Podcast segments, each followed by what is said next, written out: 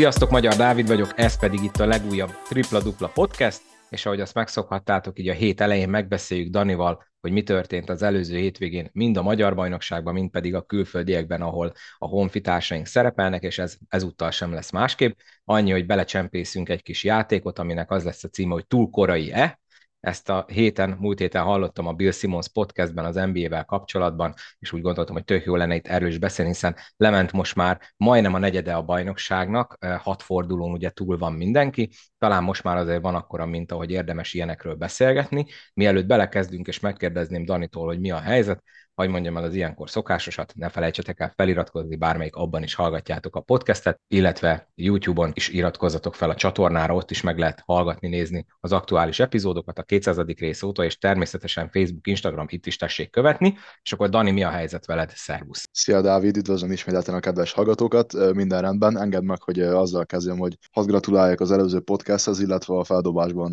való szerepléshez, mind a kettőt meghallgattam, mind a kettő nagyon tetszett, ott külön köszönöm, hogy meg is említett, lettél, és remélem valami hasonló színvonalú jó munkát tudunk mi ma itt ketten összehozni ismételten a hallgatóknak. Igen, akkor itt hagyd mondjam el. Egyrészt, hogy köszi szépen, nagyon jól esik. Másrészt meg, igen, tessék meghallgatni a feldobásnak a 15. részét, amiben én vendégeskedtem. Az előző podcast, amit pedig Dani mondott, az a múlt heti második tripla-duplaba pedig dr. Cigány Évivel beszélgettem a mérkőzés pszichológiájáról. Itt ugye az apropó az volt, hogy az Alba olaj meccsen a, szurko, a szolnoki vendégszurkolók milyen rigmusokat vágtak Vojvoda Dávidhoz. Nagyon érdekes és jó beszélgetés volt. Kicsit rövid, de nyilván erről lehetne akár napokig beszélgetni, de szerintem ilyen kezdésnek tök jó volt, úgyhogy azt is érdemes meghallgatni, ha még nem tettétek volna meg. Na mi akkor kezdjük, akkor a előző forduló, a hatodik fordulónak a mérkőzéseivel és rögtön az első az a forduló egyik rangadója az Alba Körmend, ami nagyon jól indult, szorosan indult, aztán nem lett szoros a vége, 92-67. Dani, te, aki láttad ezt a meccset, és ugye mint körmend szurkoló érintett vagy, túlzó ez a különbség, vagy ez a fájó realitás körmendi szempontból, ez a majdnem 30 pont különbség? Szerintem ezen a mérkőzésen ez volt a realitás, de összességében nem gondolom. Ahogy te is mondtad, egy jó mérkőzésnek indult, szoros volt, olyan 34-32-ig, és akkor ott a Vojvodának volt egy egyedüli 10 0 rohanása, ott a fél időre egyedül 10 pont felé duzzasztotta a különbséget, igazából ott el is dőlt nagyjából a találkozó.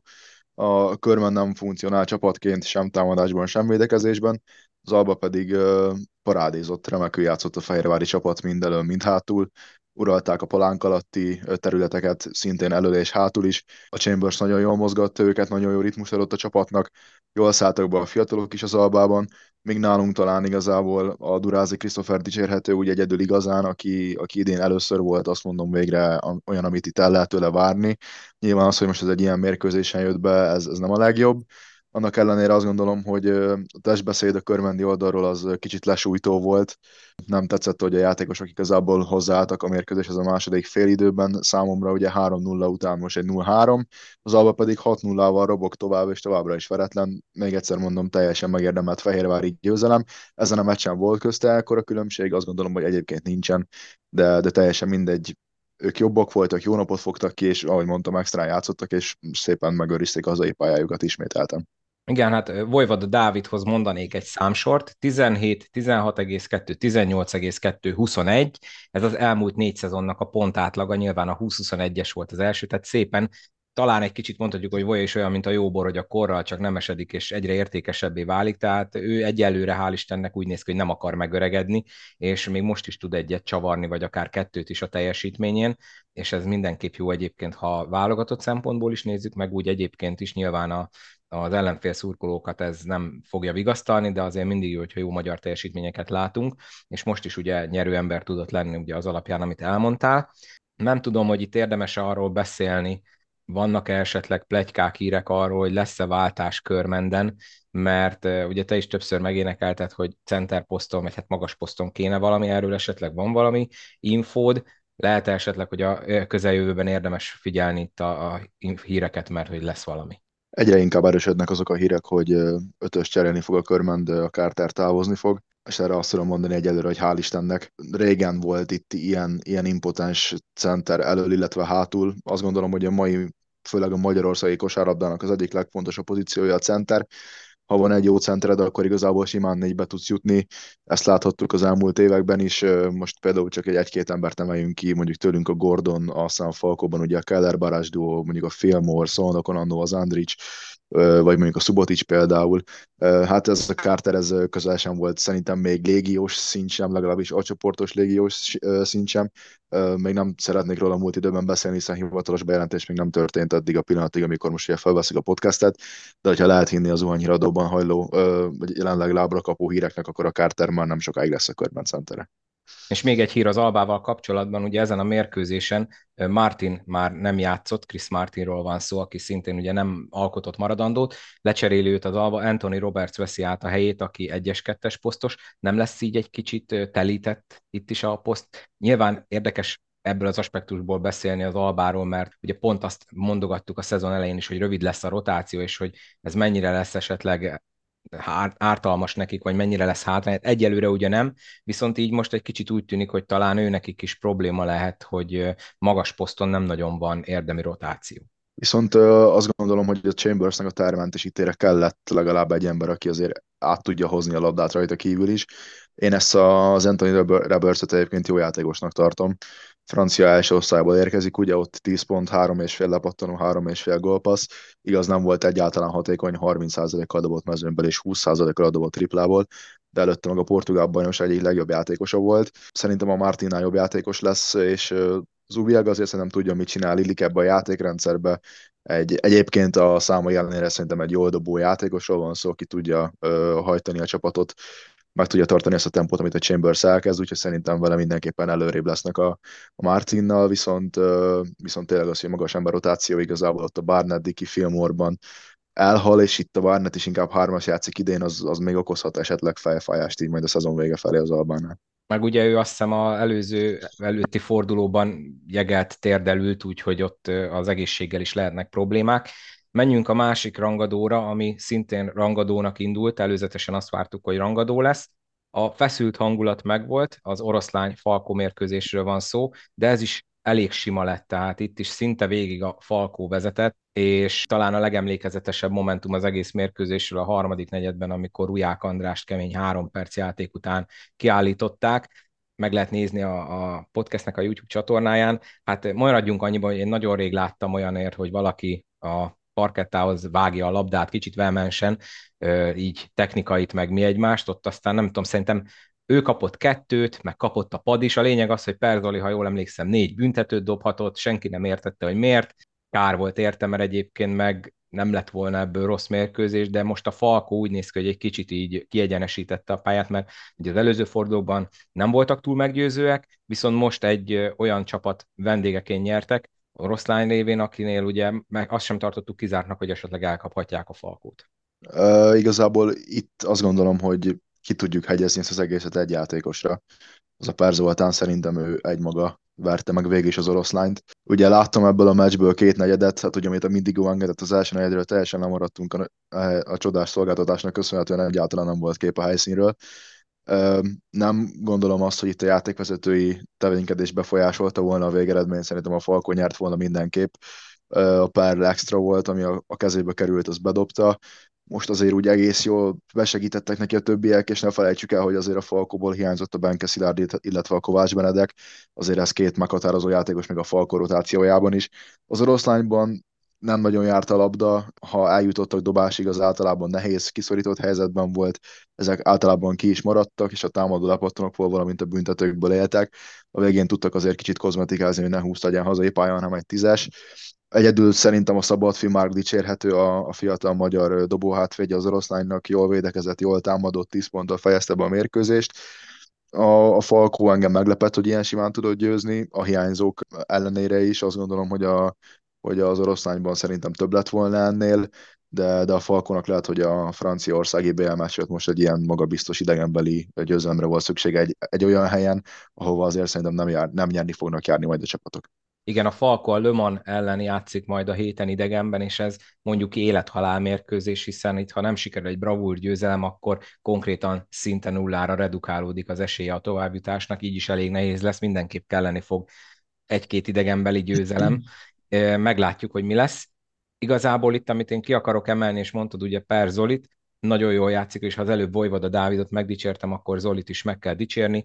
30,67 század volt átlagol, és ezzel ő a második jelenleg Woolridge mögött a teljes bajnokságot tekintve, és ez társul 22 ponthoz, tehát Perzoli is, amikor azt hiszük, hogy milyen jól játszik, még mindig tud egyet emelni a, azon a bizonyos szinten ő is, és ez egyébként szintén nagyon örömteli. Reméljük, hogy a BL-ben is sikerül majd ezt a formát átmenteni, ott ugye meg szokta kapni a kritikát a szurkolóktól, hogy ott nem megy annyira a büntető kiharcolás meg a többi, de hát, hogyha most tényleg biztos, hogy jobb előjelekkel készülhetnek erre a BL mérkőzésre, mint a legutóbbira. A következő mérkőzés, amiről beszélünk, az pedig nem más, mint a, a Zalaegerszeg Pécs, ami egy nagyon izgalmas mérkőzésre sikeredett az előző kettővel ellentétben. Itt konkrétan egy labdán múlt, 80-78, egy visszapöcizett támadó lepattanó, és a végén pedig, ha jól emlékszem, Meleg Gergőnek volt egy esélye, tulajdonképpen Zicser dobhatott, de nem sikerült, a lepattanót pedig nem tudta megszerezni a Pécs, és ezzel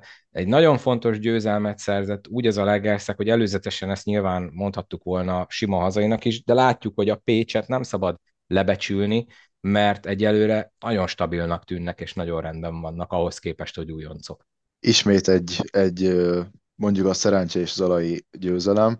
Ugye Körmenden egy osztói támadó lepattanó, itt most a Green rakta vissza lepattanót. Gyermetek hibák a negyedik negyedben mindkét csapattól, viszont azért azt ki kell emelni, hogy a Rádgéberből hiányzott ismételten a Mangafic, illetve nem volt a Kovács Péter sem.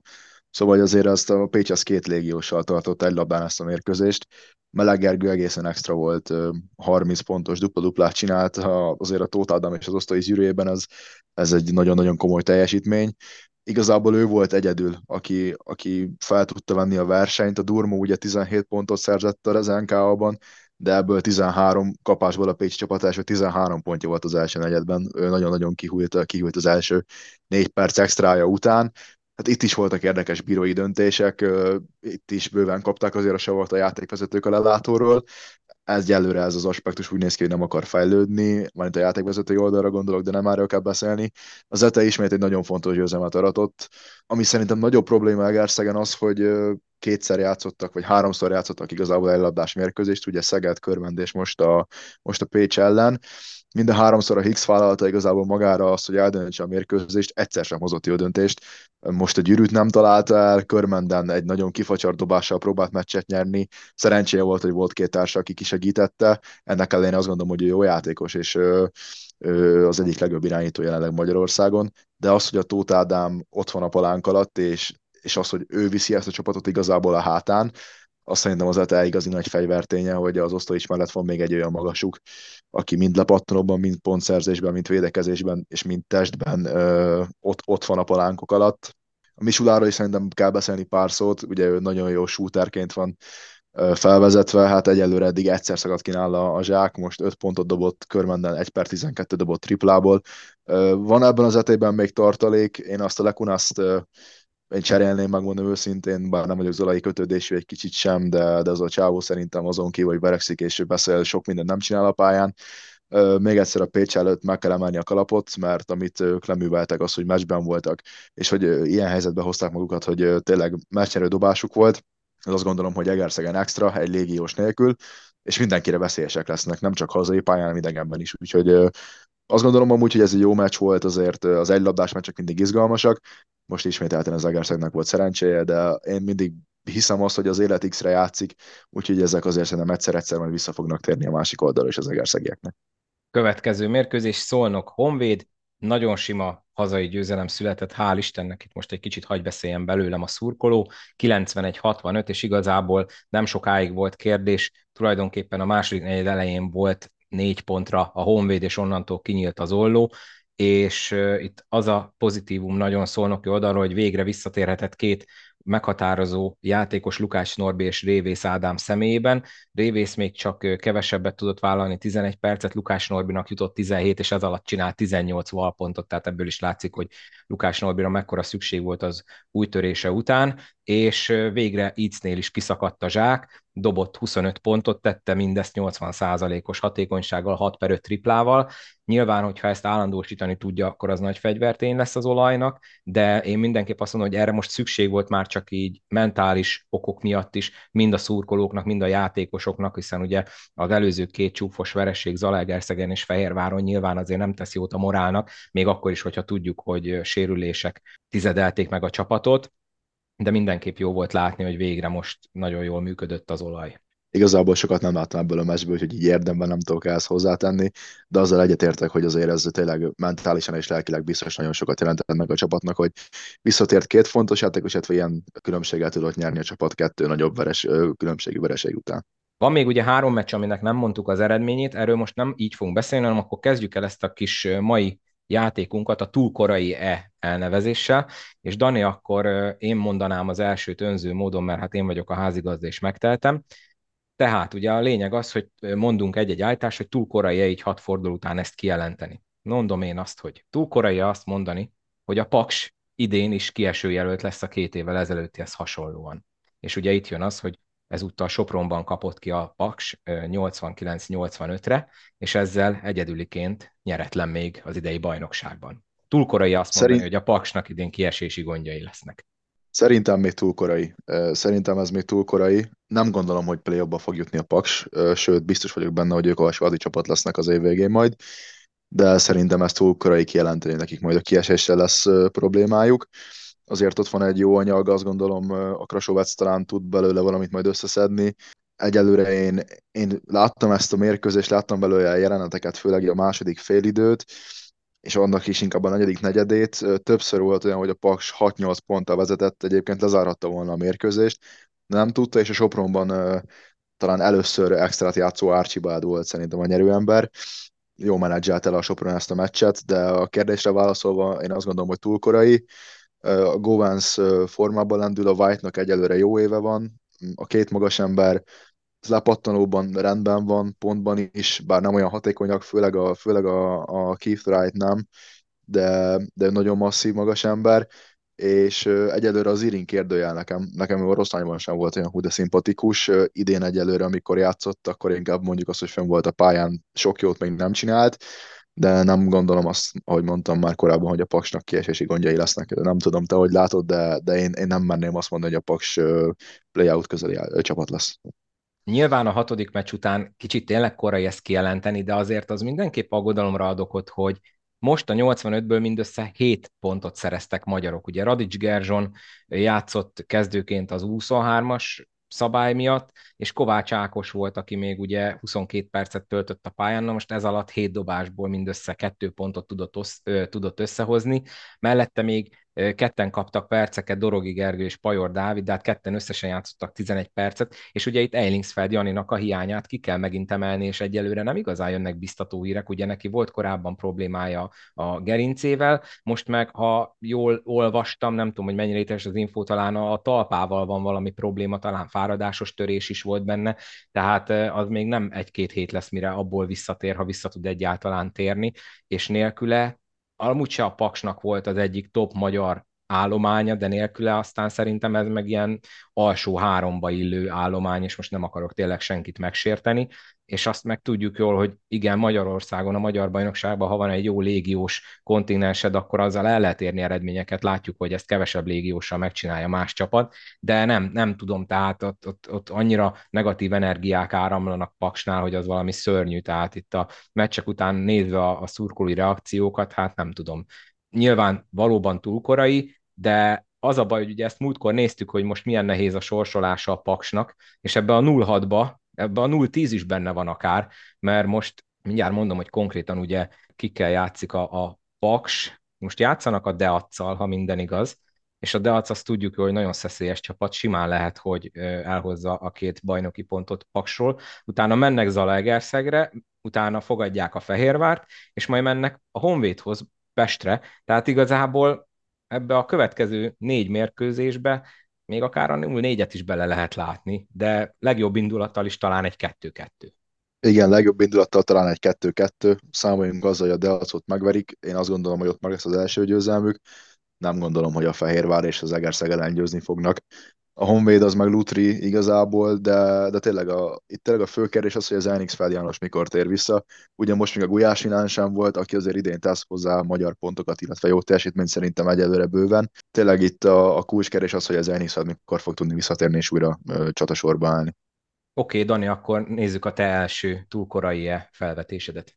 Ugye a Kecskemétről lesz szó, akik ugye most hazai pályán kaptak ki az STS Edeák csapatától. Az én első ilyen kérdésem az, hogy túl korai azt kijelenteni, hogy a Kecskemét nem fog idén nyolcba jutni? Szerintem nem.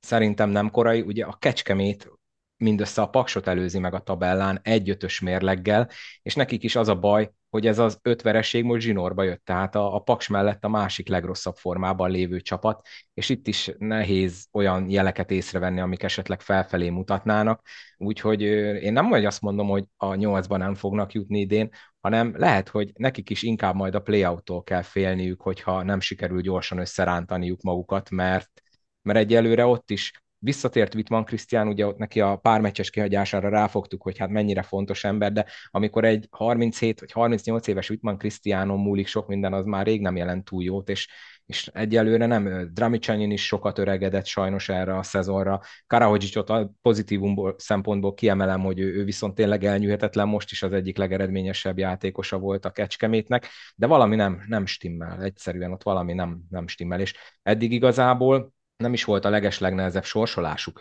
Most így hirtelen, hogyha ránézek, mindjárt mondom, jó, hát igen, Sopronban nyertek, az nagy fegyvertény, de Deac, Zete, Honvéd, most a Szeged, jó volt közben egy Fehérvár, de még ezután jön a Fekete Leves, tehát mennek Oroszlányra, fogadják a Falkót, fogadják a Szolnokot, mennek Körmendre, tehát itt most őnáluk is, amit az előbb elmondtam, hogy a Pésnél benne van a 0-10, itt ebből a következő négy mérkőzésből simán benne, hogy mind a négyet vesztesen hagyja el a Kecskemét. És utána még majd a 11. fordulóban meg a Pécs jön hozzájuk, akikről meg pont előbb beszéltünk, hogy idegenben is veszélyesek lesznek mindenkire. Ebben egyetértek veled teljesen, szerintem sem túl korai. Amikor összeírtam a kérdéseket itt, amit mondtál, beleírtam először, hogy ki, túl korai azt kijelenteni, úgy írtam először, hogy a Kecskemét idén a, az alsó két csapat közül lesz az egyik. Aztán ezt így túl erősnek éreztem, de az indoklásod alapján tudom látni, hogy lehet, hogy nekik is inkább a kiesés elkerülése lesz idén majd a, majd a, majd a cél. Pedig azt gondolom egyébként, hogy a, a Shannon box a bajnokság egyik legjobb légiósan náluk játszik, a, a Sinik a, szerintem teljesen alkalmatlan arra, hogy egy, egy NB1-es alcsoportos csapat irányítója legyen. Ő ismételten gyenge volt, nem tett igazából hozzá semmit. A Wittmann Christian nélkül meg, ha jól tudom, talán két meccset játszottak eddig, nem tudom. Itt tényleg a kor az a, az a faktor, ami, amivel azért nem tud szembe menni, mert az ő kulcsembereik, Dramicsanyi, Karahodzsics, Wittmann, azért fiatalabbak nem lesznek már. Lehet, hogy sokat ér a tapasztalat, de de azért a 38. percben egy X szállásnál szerintem a, a frissebb lábak, illetve a frissebb test még többet ér, mint, mint sokszor a rutin. Úgyhogy egyetértek veled, szerintem sem túl korai kijelenteni az, hogy idén a Kecskemétől nem lesz a legjobb nyolcban.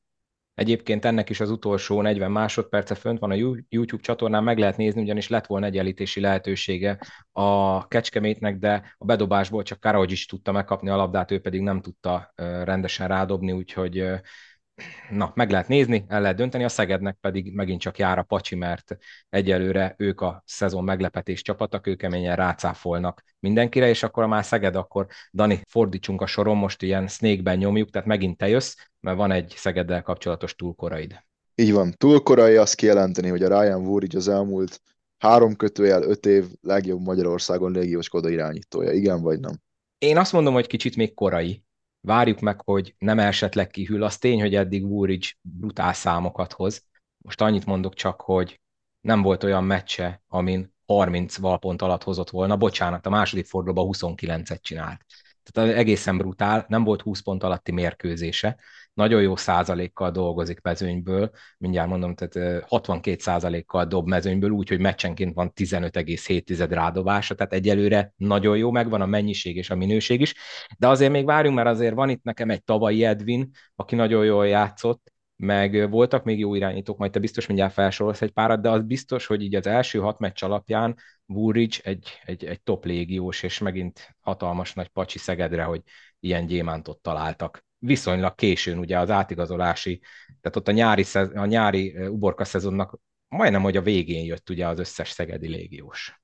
Szerintem is túl korai még kijelenteni, főleg, hogyha ezt az időtartamot kitolom nem háromra, hanem öt évre.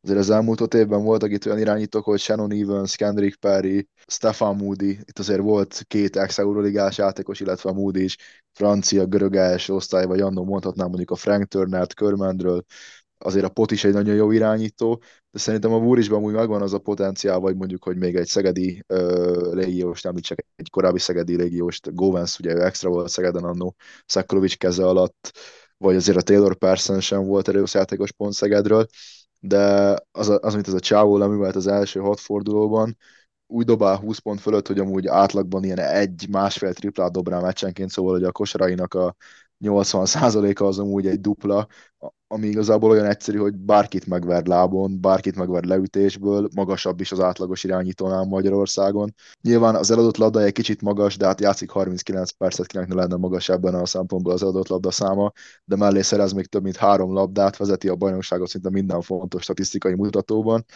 Ebben a csávóban megvan azt szerintem, hogy, hogy az elmúlt öt év top három irányítója legyen, az, hogy az első lehet-e egy Shannon Evans, vagy egy Kendrick Perry mellett, ahhoz azt kell látni, hogy Magyarország után milyen ívű pályafutást tud majd befutni, de a tavalyi Edwin is nagyon jó volt, ahogy mondtad, de én azt mondom, hogy ha ennek az évnek vége lesz, és tegyük fel átlagol egy 22 pontot, 6 pattanóval, meg 8 gólpasszal, ami egyelőre teljes rajtás, és a Szeged mondjuk 8-ba jut, vagy a Szegedet 8-ba viszi, akkor nálam simán ott lehet ennek a csávónak a helye a top 5-ben.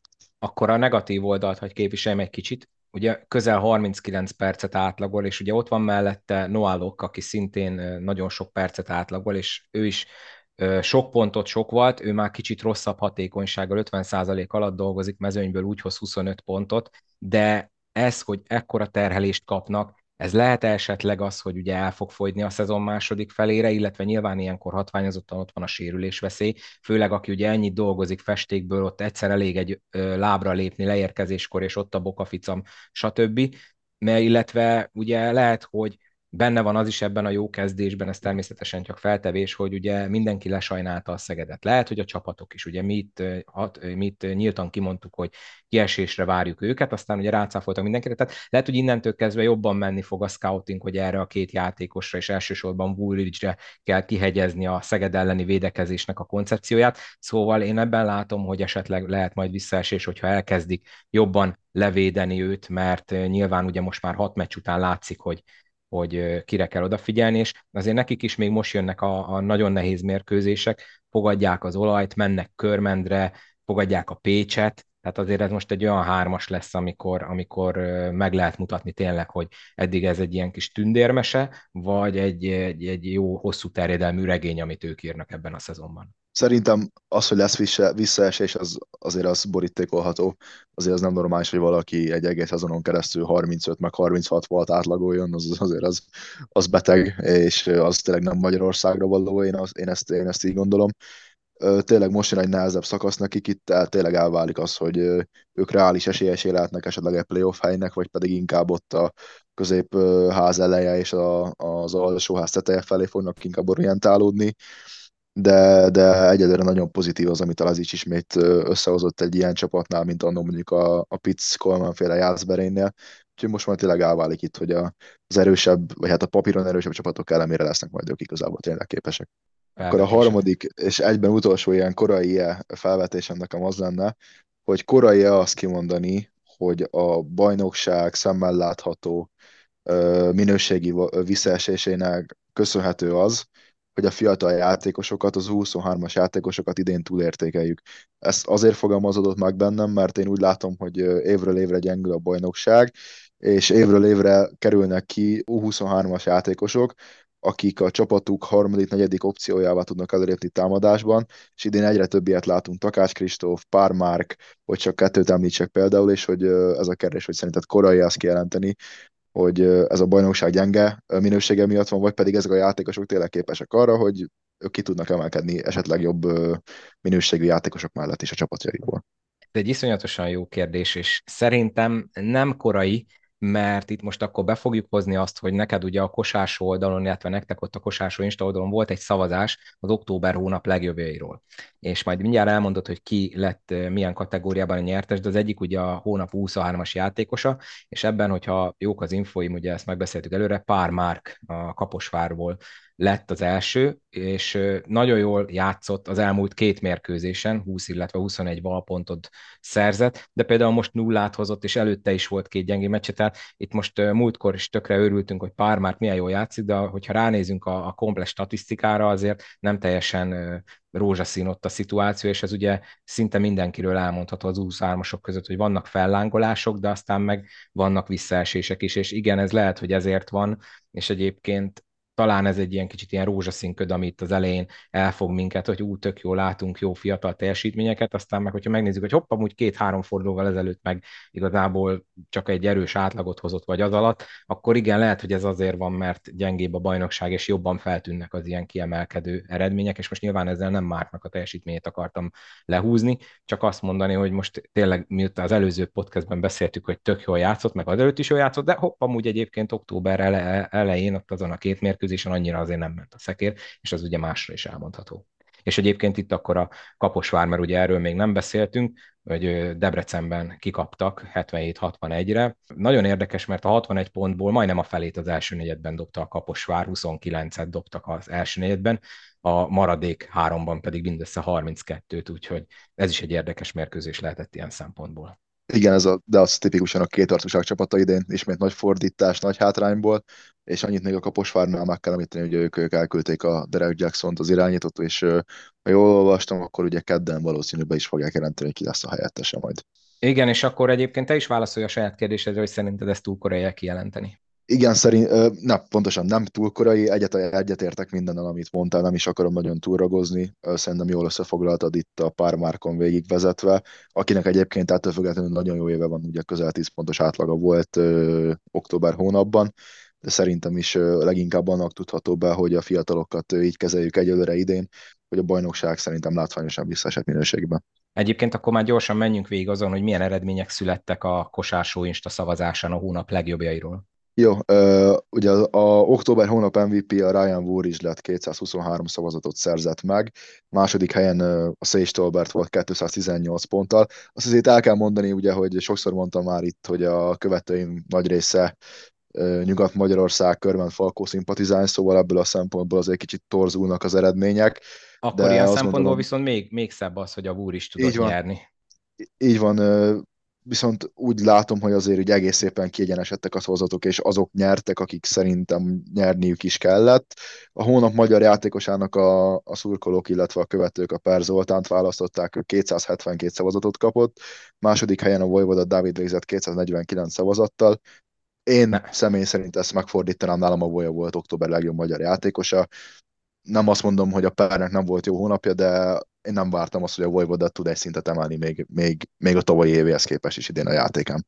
Igazad van, viszont én ezt az eredményt is el tudom fogadni, mert mind a ketten nagyon jól, nagyon jól játszottak, és az eredmény is egész szoros lett, tehát igazából szerintem ez, ez is olyan, hogy is is, bármelyiküknek oda lehet adni, mind a kettő megérdemli. Így van, akkor ugye a hónap 23-as, ahogy mondtuk, Pármárk 273 szavazattal, második helyen végzett a körmendi Takács Kristóf 231 szavazattal, és a Pallai lett végül is a harmadik, ö, kevesebbet kapott, egy kicsit nagyobb szakadékkal maradt le. Szerintem ezen sincs igazából mit különösebben vitázni, szerintem itt is a pár Takács kiemelkedett, azt gondolom ebben a hónapban az 23-asok közül. Viszont ami nekem meglepetés volt, az a hónap edzője. A követők értékelték azt, hogy a Szeged bekezdett meglepetésre, és 3-2-vel állt ugye októberben, ezért a Laz is lett a hónap edzője, 252 szavazatot szerzett meg, Második helyen végzett az Alejandro Zubiaga, úgyhogy az albölt nullás kezdését inkább természetesnek vették a követők, mint sem meglepetésnek. 200 szavazatot kapott az Zubiaga nagyjából, és a Konakov meg a Petrov pedig 128 szavazattal ö, osztozik a harmadik helyen. Én igazából ezzel is egyet tudok érteni, mert igen, az Albát azért, főleg a tavalyi döntő után, és idén is láttuk, hogy erős keretet hoztak össze, nem a leghosszabb padú keret, de erős keret, úgyhogy ezzel is egyet tudok érteni. Visszakanyarodva még az 23 az ugye Takács Kristóf is, ő meg ellentétes utat járt be, mint Pármárk, ő nagyon bekezdett a szezon első három meccsén, nagyon jó teljesítmény nyújtott, utána egy kicsit kevésbé jött neki ki a lépés, ha most itt csak a száraz statisztikai számokat nézzük, úgyhogy ez is talán egy kicsit megerősít abban, hogy ilyen fellángolások vannak. Sajnos ott még nem tartunk, hogy tényleg egy, egy adott 23-as játékos stabilan tudjon mondjuk egy top játékos szintet hozni. Nekem van még egy utolsó túl korai kijelenteni kérdésem hozzád, és most gonosz leszek, mert ezt előre nem küldtem el neked, most jutott eszembe. Túl korai kijelenteni azt, hogy Tanódez András rossz döntést hozott, hogy a Falkóba ment, bár nyilván ez egy kicsit érdekes kérdés, mert tudjuk, hogy nem ő döntött így, hanem a Falkó kivásárolta a szerződéséből, de egyelőre most csak a bajnoki meccseket nézem, első meccsen játszott 20 percet, utána 12, 17, 15, 17, 11, és te is elmondtad a legutóbb, hogy úgy veszed észre, mintha nem bízna benne Konakov mester, és hát ő, ő neki pedig ugye a tavalyi szezon után az lenne jó, minél többet játszani és tovább fejlődne. Túl korai kijelenteni. Uh, hát, ez, ez jó kérdés. Egyelőre még azt mondom, hogy nem. És azért mondom azt, hogy nem, mert szerintem ez akkor fog igazán kiderülni, mikor jövőre kivezetik az U23-as szabályt. Hát akkor szerinted és... túl korai kijelenteni. Igen, igen, bocsánat, túl korai, túl korai igen. összekeveredtem itt, tehát túl, túl korai kijelenteni, igen. És akkor fogsz szerintem majd eldőlni, hogy, hogy ez tényleg rossz döntés volt-e. Azért az, hogy a BL-ben nyilván percei jutnak, nem játszik 20 percnél, 20 percnél, 10 percnél sem játszik többet, de azt gondolom, azt tapasztalat szempontjából mindenképpen fontos. Nyilván az várható volt, hogy itt azért nem lesz annyi labdája, mint amit tavaly a Honvédban volt, hiszen itt azért jóval labdaigényesebb játékosok vannak szombathelyen, de egyelőre azt mondom, hogy túl korai kijelenteni azt, hogy rossz döntés hozott. Igen, az alsó posztok telítettség, erről már sokszor beszéltünk. Egyébként szerintem is korai kijelenteni, de nem, nem néz ki túl jól egyelőre a tendencia. Na, nincs más hátra, mint hogy beszéljünk arról, hogy mi lesz a hétvégén. Ugye a hetedik forduló jön, és egy korai mérkőzéssel csütörtökön kezdődik, egy Szeged olaj mérkőzés. Hát az olaj korábban se sokszor jár győzni Szegedre. Kíváncsi leszek most nagyon, hogy így a sérültekkel kiegészülve mit fognak tudni mutatni Szegeden, és ez a Szegednek is egy komoly erőpróba lesz megint, úgyhogy biztos jó mérkőzés lesz. Hétvégén lesz még egy Honvéd körment szombaton háromkor, amit az M4 Sport Plus közvetít. Hát van egy tévés mérkőzésünk. Sopron Falkó, ez mindig hangulatos mérkőzés. Oroszlány Kecskemét, oroszlány javíthat otthon, egy Kecskemét ellen, aki nincsen túl jó formában. Paks Deac, ezt ugye kiveséztük a Paks résznél, hogy szerinted ugye meg lehet az első győzelmük, Kaposvár Zalaegerszeg és Pécs Fehérvár. Nagyon kíváncsi vagyok például erre is, hogy a Pécs esetleg az eddig veretlen Fehérvár dolgát is meg tudja úgy nehezíteni. Ugye őnekik eddig a hazai pályájuk az még nem talált legyőzésre, hogy ilyen csúnya szóval fejezem ki magam, kettőből kettőt behúztak. Szerinted melyikre érdemes figyelni, melyik mérkőzést várod a legjobban? Egy kapásból csütörtökön a, Szegedolaj, azt szerintem egy nagyon jó mérkőzés. Aztán Pestre utazok, úgyhogy ott leszek a Honvéd körülben a mérkőzésen, most sikerült megvenni a jegyeket, és előbb is megyek az 20-as meccset is, már megtekintem, azért a Honvéd jó fiatal állományjal rendelkezik, kíváncsi vagyok, hogy mire mennek a, a mi fiataljaink ellen. Lesznek azért élethalál meccsek, ugye kapásból a Paksnak, illetve a Kecskemétnek szerintem nincsen más lehetőség, ott bármi múlik, bármit kell tenni, ott nyerni kell mindkét csapatnak. Sopron Falkó már csak, ahogy mondtad, ott ugye a, a hangulat miatt is mindenféleképpen izgalmas és jó mérkőzés lehet, szóval idén is, idén is, de hogy is ebben a fordulóban is van miből ismét mazsolázni, és azért öröm, hogy is legalább egy mérkőzés a tévé képernyőire kerül, még akkor is, hogyha ez megint az én csapatom lesz, és ugye azután héten is mi játszunk majd a tévé előtt, akkor pont a Szegeddel, de, de legalább tényleg láthatunk a tévé előtt is ismét NB1-es bajnoki mérkőzéseket. Igen, ennek is örülni kell, amit viszont nem fogunk látni a tévében, ez a két hétközi nemzetközi mérkőzés. Kedden este játszik Franciaországban a Le Mans ellen a Falkó, beszéltük élethalál mérkőzés, ha még akar egy kis továbbjutási esélyt magának a Falkó, akkor ezt meg kéne nyerni. Szerdán pedig a Fehérvár a Sporting ellen, itt ugye az előző podcast után derült ki, hogy az izraeli csapatok visszaléptek, ezt ott körmenden gondolom különösen sajnáljátok, hogy a Herzlia egy lejátszott mérkőzés nélkül is ugye visszalépett, nyilván ugye az Izraelben kialakult helyzet miatt, és hát ugye ez most már így marad, mert hát talán, hogyha még mondjuk a kezdés előtt lépnek vissza, akkor lehetett volna valamit alkotni, így két forduló, hogy már lement sajnos, valószínűleg a FIBA keze is ilyen szempontból meg volt kötve, de hát gondolom ezt titeket ott körmenden nem vigasztal, nyilván nem volt olcsó megrendezni ezt a selejtező csoportot, de tehát a, meg attól függetlenül is, tehát ez így mindenképpen egy rossz szituáció. De a lényeg a lényeg, hogy az Albának is, hát nem tudom, hogy így most akkor hirtelen ki kéne matekozni, nem sok esélye van már sajnos nekik se a továbbításra, de jó lenne, ha legalább győzelem összejönne. És ugye Portugáliában majdnem sikerült az első fordulóban nyerniük. Így van. Ez a Hershey a körmend egy tipikusan, hogy ez a lose-lose, ami senkinek sem jó.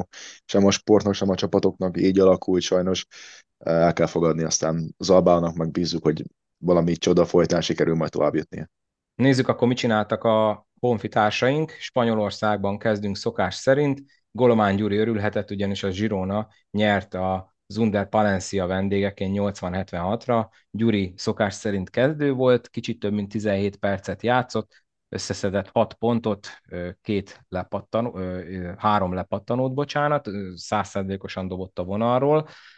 Nem hozott túl sok volt, meg mínusz hétbe voltak vele a pályán, de nyertek és kezdő volt.